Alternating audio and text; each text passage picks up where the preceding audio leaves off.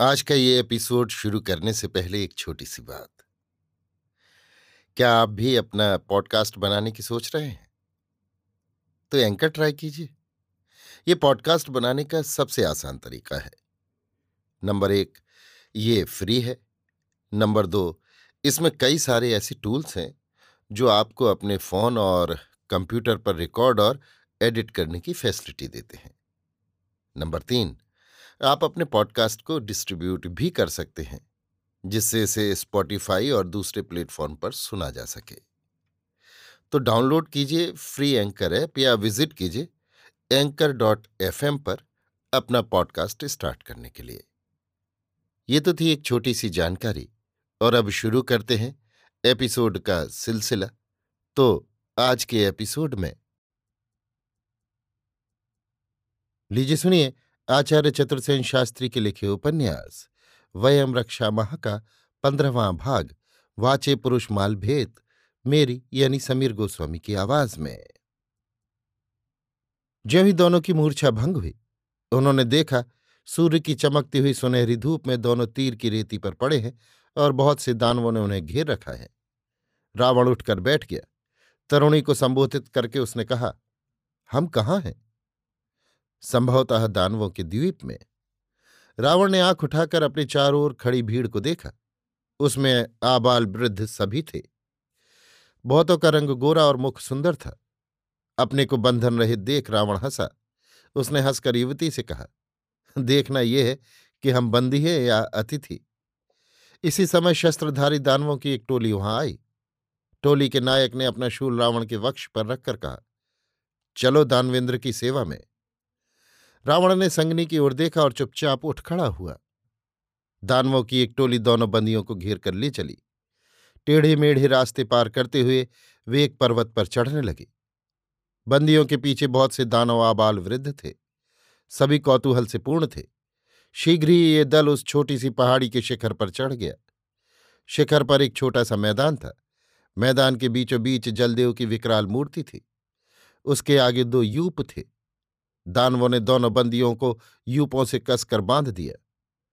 थोड़ी देर में दानवेंद्र मकराक्ष गाजीबाजी के साथ आया। दानवेंद्र के साथ ही उसकी महिषी भी थी। महिषी पुरोढ़ावस्था की थी। कभी वो सुंदरी रही होगी। उसके अंग पर रत्न मणि स्वर्ण का बाहुल्य था। वो सुकोमल चर्म सज्जा से सज्जित थी। दानोपति मकराक्ष ने भी मस्तक पर भुजाओं पर वक्ष पर स्वर्ण धारण किया था। उसके एक हाथ में स्वर्ण दंड था, दूसरे में मणिकलश। वो धीरे धीरे कोई मंत्र पाठ करता आ रहा था। उसके साथ एक ठिगने कद का वृद्ध पुरुष था। उसकी खूब बड़ी लंबी सफ़ेद दाढ़ी थी। वो कमर में व्याघ्र चर्म पहने था। उसके हाथ में बहुत बड़ा खड्ग था। दोनों पुरुष यूप के आगे आकर रुक गए। दानवेंद्र ने महिषी सहित देवता का पूजन किया। फिर दोनों बंदियों को मुक्त कर स्नान कराकर उन्हें नवीन वस्त्र धारण कराए। हविष्यान्न खाने को दिया। इसके बाद दानवेंद्र ने महिषी सहित हवन किया। अग्नि प्रदक्षिणा करके उसने बलि का पूजन किया। वृद्ध दाढ़ी वाला व्यक्ति चरक था। उसने मंत्र पाठ करते हुए कहा, वाचे पुरुषुमा लभेत। दैत्येंद्र ने अंजलि में जल भरकर कहा, वाग देवता वय पुरुषम पूरकम आलभेत इतना कहकर उसने अंजलि का जल रावण के सिर पर छिड़क दिया। दाढ़ी वाले पुरुष ने फिर प्रदक्षिणा कर कहा, प्रतीक्षाय कुमारीम। दैत्येंद्र ने उसी भांति अंजलि में जल भरकर कहा, प्रतीक्षाय लब्धव्यस वस्तु न लाभ प्रतीक्षण भिमान्य कुमारी मनूढ़ाम कन्या माँ लभते। इसके बाद दाढ़ी वाले पुरुष ने पुकार कर कहा, पशु लाओ। तुरंत ही गाय, घोड़ा आदि सात ग्राम्य पशु और हरिण आदि सात जंगली जीव रस्सियों से बाँध कर लाए गए। दाढ़ी वाले पुरुष ने मंत्र पाठ किया। पशून वावृंदे सप्तग्राम्य, पशव सप्तारण्य सप्तछंदांस्युभयस्यावृद्धे इसके बाद उसने रस्सी लेकर मंत्र पाठ करते हुए बलि जीवों को बांधना आरंभ किया। पुरुष ने मंत्र पाठ किया, आदत ऋतस्य त्वादेव हवि, पाशवारभे सावित्रेण रशनामादाय, यशोर्दक्षिणा बाहवो परिव्योर्ध्व मुत्कृष्य आदद। इन मंत्रों को पढ़कर दानवेंद्र ने रावण की तथा महिषी ने दैत्य बाला की दाहिनी भुजा रस्सी से बांधकर ऊपर को खींची। चरक ने फिर मंत्र पाठ किया। दक्षिणोदहा शिरसि पाशेनाक्षणाया प्रतिमुच्च घर्षा, मानुषा, नित्यतरतो यूपस्य न्यूनक्ति, दक्षिणत एकादशिनान ये मंत्र पाठ होने पर उन्होंने वही रस्सी सिर की तरफ़ ले जाकर पीछे से पैरों को भी बाँध दिया। वध्यों का अंग जकड़ गया। चरक ने अन्य पशुओं को भी इसी भांति दूसरे यूपों से बाँध दिया, जिससे वे हिलडुल न सकें। अब उन्होंने मंत्र पाठ कर फिर अग्निहोत्र किया। चरक ने उठकर खड्ग उठाया और मंत्र पढ़ा, वज्रो वै स्वधेते शांते पार्श्वता। और एक पशु का सिर एक ही बार में धड़ से जुदा कर दिया। उसका मांस खंड लेकर यजमान दैत्येंद्र और महेशी ने आहुति दी। इसी प्रकार मंत्र पाठ करके एक एक कर सभी पशुओं को मार मार कर यज्ञ करना आरंभ कर दिया। इस समय बहुत से दानव वहाँ आ जुटे थे। उनमें बहुत से उन मारे हुए पशुओं की खाल उधेड़ उधेड़ कर उनका मांस साफ़ करके बड़े बड़े भांडों में भरकर चूल्हों पर चढ़ाने लगे। चरक ने मंत्र पाठ किया सुकृताच्छमिता कृष्णवंतूत मेघ श्रुत पाकम पचंतु इसके बाद अब दानवेंद्र मकराक्ष विकराल खांडा हाथ में लेकर रावण के सम्मुख आया। उसने कहा, अरे विश्ववा मुनि के पुत्र, वाणी के देवता के लिए जलों के देवता के लिए, अलभ्य वस्तु उपलब्ध होने के लिए मैं तेरी बलि देता हूँ। अंतरिक्ष के देव प्रसन्न हो, जल के देवता प्रसन्न हो, तुझे स्वर्ग मिले। ये पूत खड्ग तुझे पूत करे। महिषी ने दैत्यबाला के सम्मुख आकर कहा, लब्ध प्रतीक्षा देवता के लिए तुझे बलि देती हूँ। उसने अपने खड्गी की नौक से उसे छूते हुए अक्षत उस पर फेंके। इसके बाद चरक ने उन्हें पुष्पमाला अर्पित की और सौत्रामणि सुरा दी। बहुत से बाजे ज़ोर से बज उठे। सुरा पीकर रावण चेतन हुआ। आसन्न विपत्ति को उसने देखा। सामने दूर समुद्र के शांत जल पर क्षितिज के उस ओर पर जाकर उसकी आँखें ठहर गईं। आशा और उल्लास से उसका हृदय धड़कने लगा। उसने देखा, नील जलराशि पर सुदूर क्षितिज के पास श्वेत श्वेत धब्बे दिख रहे हैं। उसने नेत्रों के संकेत से दैत्य कुमारी को भी बता दिया। उसके होठों के स्फुरण से तथा नेत्रों के आह्लाद से वो समझ गई कि कुछ आशाजनक संदेश है। थोड़ी देर में उसने देखा, बहुत से पोत अपना पाल उड़ाए इधर बढ़े आ रहे हैं। दानवों का उधर ध्यान न था। वे ज़ोर ज़ोर से बाजे बजा और चिल्ला रहे थे। चरक मंत्र पाठ कर रहा था। नरबली की पूरी तैयारी हो चुकी थी। खड्ग मंत्रपूत किए जा रहे थे। कुंड में बहुत सी चर्बी, तिल, मांस और ईंधन जल रहा था। बड़े बड़े भांडों में बली हुए पशुओं का मांस पकाया जा रहा था। उधर भीड़ भाड़ में सब कुछ अव्यवस्थित सा दिख रहा था। अब चरक की आज्ञा से दैत्येंद्र खड्ग लेकर रावण का वध करने आगे बढ़ा। यूप से बद्ध रावण ने अपनी आँखें फैलाकर फिर विस्तृत समुद्र की ओर देखा। अनगिनत तरणियाँ तीव्र गति से चली आ रही थी। रावण ने कहा, दानवेंद्र से मेरा एक अनुरोध है। वो धर्मानुबंधित है। वो क्या है? कह। मैं मुनि कुमार हूँ, मुझे वेद पाठ करना है। सो तू कर, पर अधिक समय मैं ठहर नहीं सकता। वेद पाठ से दानवेंद्र का भी कल्याण होगा, चरक से पूछो। चरक ने दाढ़ी पर हाथ फेर कर कहा, विश्रवा मुनि का पुत्र ठीक कहता है, वो वेद पाठ करे। रावण ने उच्च स्वर से वेद पाठ करना प्रारंभ किया, परंतु तरणियाँ अभी बहुत दूर थीं। मकराक्ष ने कहा, बस, अब और नहीं ठहर सकता। वो खड्ग लेकर आगे बढ़ा। रावण की दृष्टि में व्यथा व्याप गई। दैत्यवाला की दृष्टि भी उन्हीं तरणियों पर थी। संकट समुपस्थित देखकर उसने कहा, मैं कुमारी हूँ, दैत्य कन्या हूँ। लब्धव्य की प्राप्ति के लिए पहले मेरी बलि हो। चरक ने हाथ उठाकर कहा, कुमारी मनूढ़ा, कन्या माल भेद उसने महिषी की ओर संकेत किया और यज्ञपूत खड्ग महिषी को दिया। महिषी खड्ग लेकर आगे बढ़ी। रावण कुछ प्रतिक्रिया करे।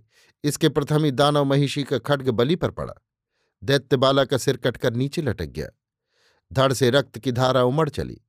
रावण के नेत्रों में अंधकार छा गया। युप को उखाड़ने और बंधन मुक्त होने के उसके सारे ही प्रयत्न निरर्थक गए।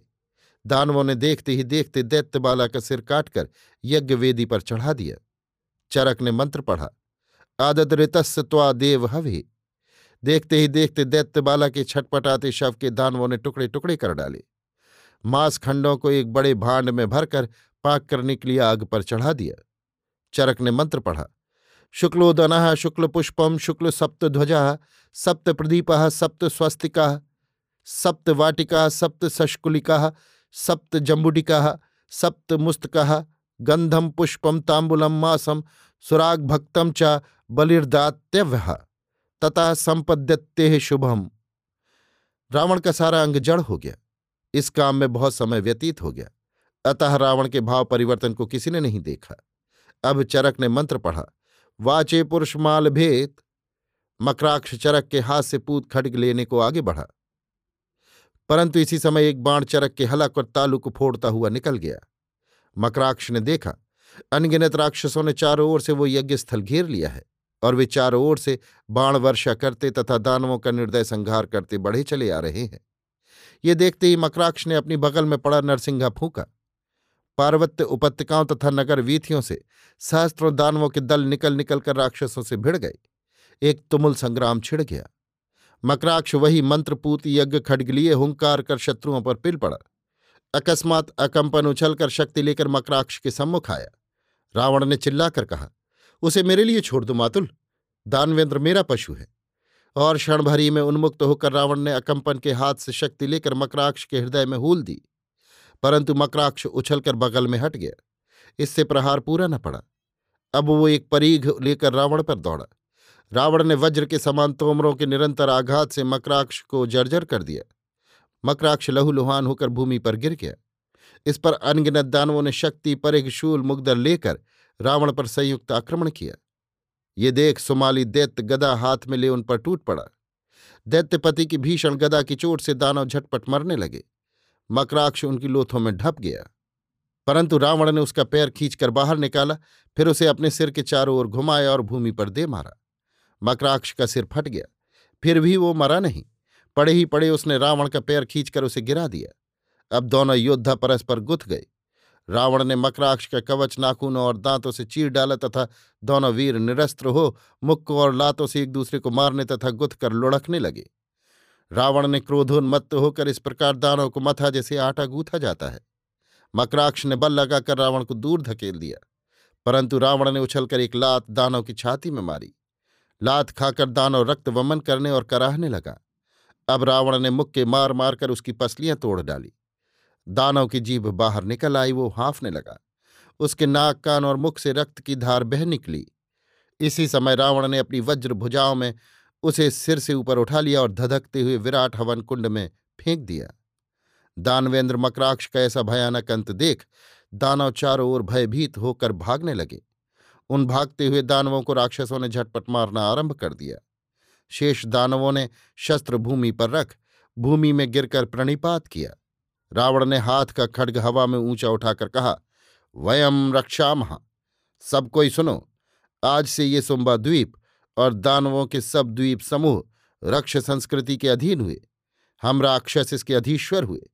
जो कोई हमसे सहमत है, उसे अभय। जो सहमत नहीं है, उसका इसी क्षण शिरच्छेद हो। सभी आबाल वृद्ध दानवों ने भूमि पर लौटकर रक्षपति रावण की अधीनता स्वीकार कर ली। राक्षसों ने वो सुंदर द्वीप, हर्म, सौध, स्वर्ण, रत्न, राज्य अपने अधीन कर लिया। द्वीपों में सर्वत्र रावण की दुहाई फिर गई। अभी आप सुन रहे थे आचार्य चतुर्सेन शास्त्री के लिखे उपन्यास, वयम रक्षा मह का पंद्रहवां भाग, वाचे पुरुष माल भेद मेरी यानी समीर गोस्वामी की आवाज़ में।